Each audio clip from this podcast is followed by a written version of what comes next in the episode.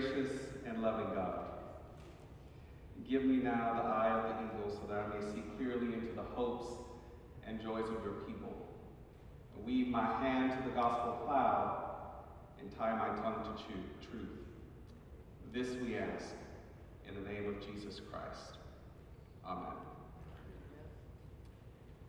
So we have entered some of the high holy days in the Jewish uh, tradition. Soon, I want to say maybe it's Friday or Saturday of this coming week, it's Yom Kippur. Well, every Yom Kippur, the Jewish, in the Jewish tradition, they read the story of Jonah. In the Christian tradition, we've heard this story of Jonah being in the belly of the whale. And we've probably heard it told to us in the fashion of Jonah ended up in the belly of a whale because Jonah didn't do what God told him to go and do. God asked Jonah to go to the Ninevites and, in our words, preach to them. Preach to them about changing their hearts. Preach to them about repenting from their evil ways and help them to turn to me. And as you heard in the reading, Jonah really did not want to go and do this. This story is not just about Jonah being disobedient. This is also about Jonah trying to mediate who gets God's grace and who gets God's love. You see, Jonah was being sent to preach to the people who had oppressed his people and taken his kingdom. Jonah was being sent to preach to the terrorists. And so Jonah was mad about having to go preach to the terrorists. And that is how Jonah ended up in the belly of a fish or well, whichever interpretation you want to go with. I like fish because I'm wondering how it would fit in there, but anyway, that's. So that is why Jonah ended up there. Because he wouldn't go and preach to the people that oppressed his people.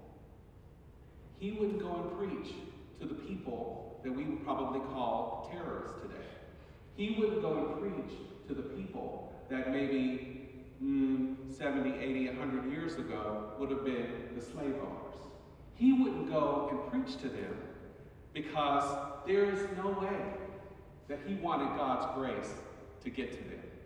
And you see, here in this story, Jonah ends up going to preach to them, and what happens?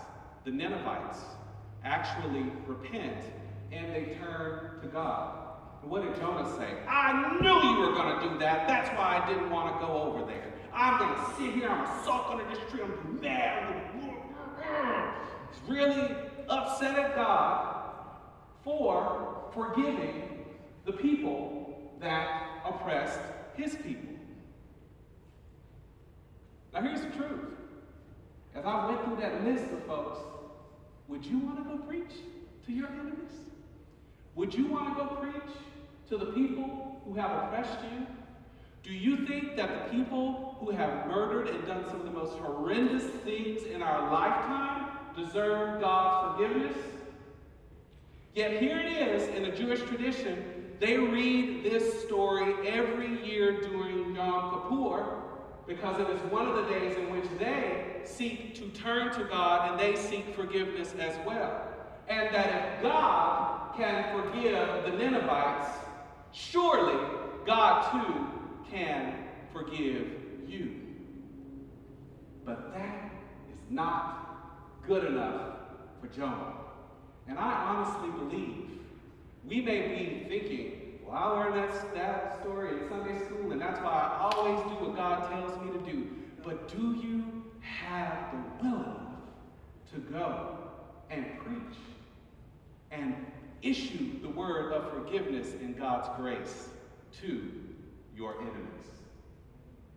This story on repentance, when we think about repentance, repentance in the Marcus Borg sense, who is one of my favorite biblical scholars, in the Old Testament, he discovered that repentance means to turn or to return to God.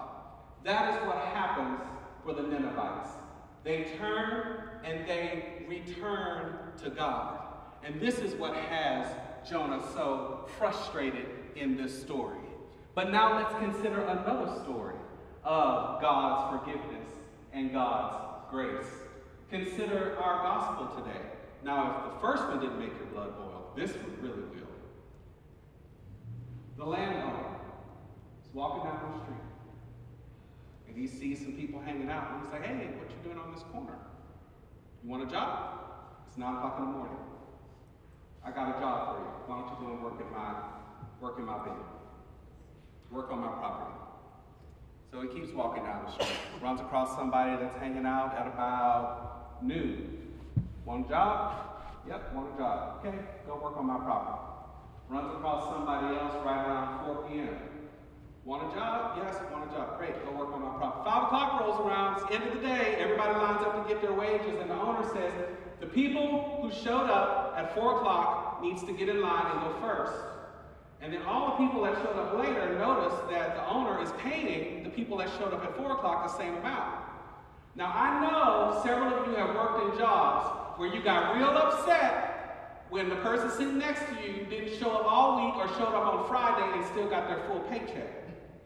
Or they showed up late and still got their full paycheck. That's what this story is saying. God is saying, I'm going to give it out equally to everyone, is what Jesus is trying to explain in this particular story. That does not seem, in our mind, as the kids would say, well, that's just not fair. I was here first. I should get more than everybody else. I worked the longest, I did the most. I should get more than the people that showed up at 4 p.m. But you're going to give them all the same amount? Jesus is attempting in this story to get the disciples to go beyond the mind that they have, to stop thinking in the terms and the sense and in the culture and the way in which the world worked at that time. Stop thinking that if you have the most money and if you are a Roman citizen and you look the right way and you dress the right way, that you would get more honor than anybody else would get. Because they were all about shame and honor. Just because you showed up late and just because you don't look right and dress right, you get the same amount of honor and freedom that everybody else gets in God's kingdom. And Jesus teaches this story to try to get them to go beyond the mind that they have. Borg says repentance in the New Testament is about going beyond the mind that you have. So, just as in the Old Testament, when they repent and turn to God, they receive God's forgiveness. And just as we, when we turn and go beyond the mind that we have, we receive God's forgiveness and a new way of thinking. It is all free and it is all the same. There is no different dosage for you than there is for me or for you. It is all the same and it is all free. Actors Equity Association is a labor union representing the theatrical actors. I don't know if you've heard of it, and stage managers across the United States. While SAG and AFTRA negotiates contracts, you've probably heard of SAG from the SAG Awards, television and radio performers, Equity takes care of those who tread the boards, who are on Broadway and on national tours around regional houses in the country. Whether you are just starting out or you are a decade into the show business, there are three ways to join the Actors Equity. You can get an equity contract, but that usually only goes to people like Bette Midler, who already has a name, who is already in. Or you can pay a fee and sign up and continue to work your way and earning points as you do different shows that qualify for one of these equity contracts. Or you can join a sister union like SAG, which would then transfer your membership into this Actors Equity group. Now, the perks of having this equity card includes important protections, health and pension, collective bargaining, improvement in your compensation, and much, much more. When Marcus told me that people on Broadway are earning six, seven figures for dancing. It blew my mind. That's when I said, now God, that's not fair. I have to go stand up and preach and speak and study and write and go, why are they getting six? Where's my six?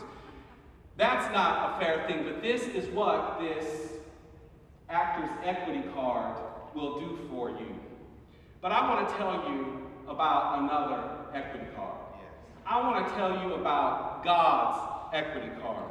Some have said that if you will confess with your mouth that Jesus is Lord and that he was raised from the dead, that you will be saved.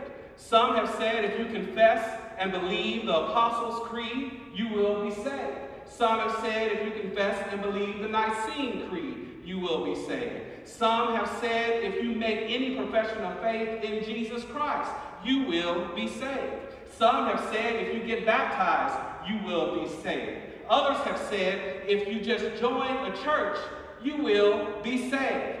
I stopped by 9022 Long Point Drive this morning to tell you that no matter what qualification program you came through, whether it was Catholic or Catholic Light, Baptist or Baptist, Methodist or no method, Pentecostal or no costal, free will or no will, UCC or you don't see. However, however you get this particular equity card, once you get it, you got it. It's like the saying from Navy Federal Credit Union once a member, always a member. You don't have to pay for it in order to keep it. You don't have to earn points like the other equity card to get to higher levels and to get better standards of forgiveness. But this program is just like AA. It works if you work it, and it won't if you don't. But here is one guarantee and one benefit that everyone gets for sure. If you have caused trouble, did something you are not proud of, or if you have hated others, hated yourself, here is this radical idea that comes with this equity card. It's a radical idea called forgiveness. Yes. Borg says forgiveness is not dependent upon repentance. Now that blew my mind because he said, We are already forgiven, loved, and accepted by God.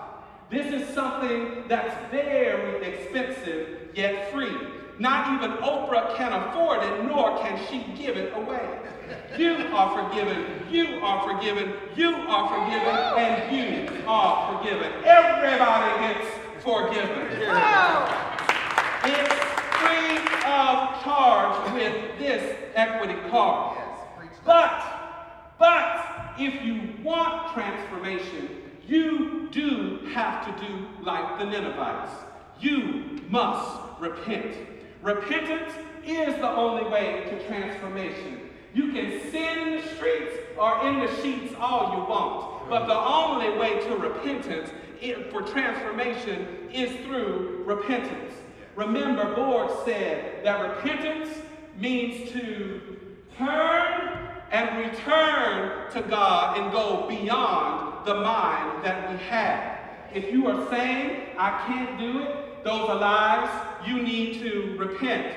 You need to turn and return to God and go beyond the mind that you have. Change your thinking to, I am well able to do what I need to do when I need to do it. If you have said to yourself, I'm ugly, that is a sin and an affront to God's creation. Those are lies. You need to repent. You need to turn and return to God and go beyond the mind that you have. Change your mind and begin to understand that you are a unique, divine expression of God. Yes. Made in Christ's image. Our thinking, our way of living, we don't have to worry about whether we're forgiven. We don't have to worry about does God love us? Does God accept us? Does God want us? It is already done. Yes. That equity card is sealed. Your membership in that club is already paid for. But If you want to be transformed, if you want to be new, it requires repentance. You must turn and return to God and go beyond the mind that you presently have. The equity card, God's forgiveness, God's grace, it is free. Your transformation, you becoming the person that you believe God wants you to be, is not. That comes at a price, and that price is repentance. Amen. Amen.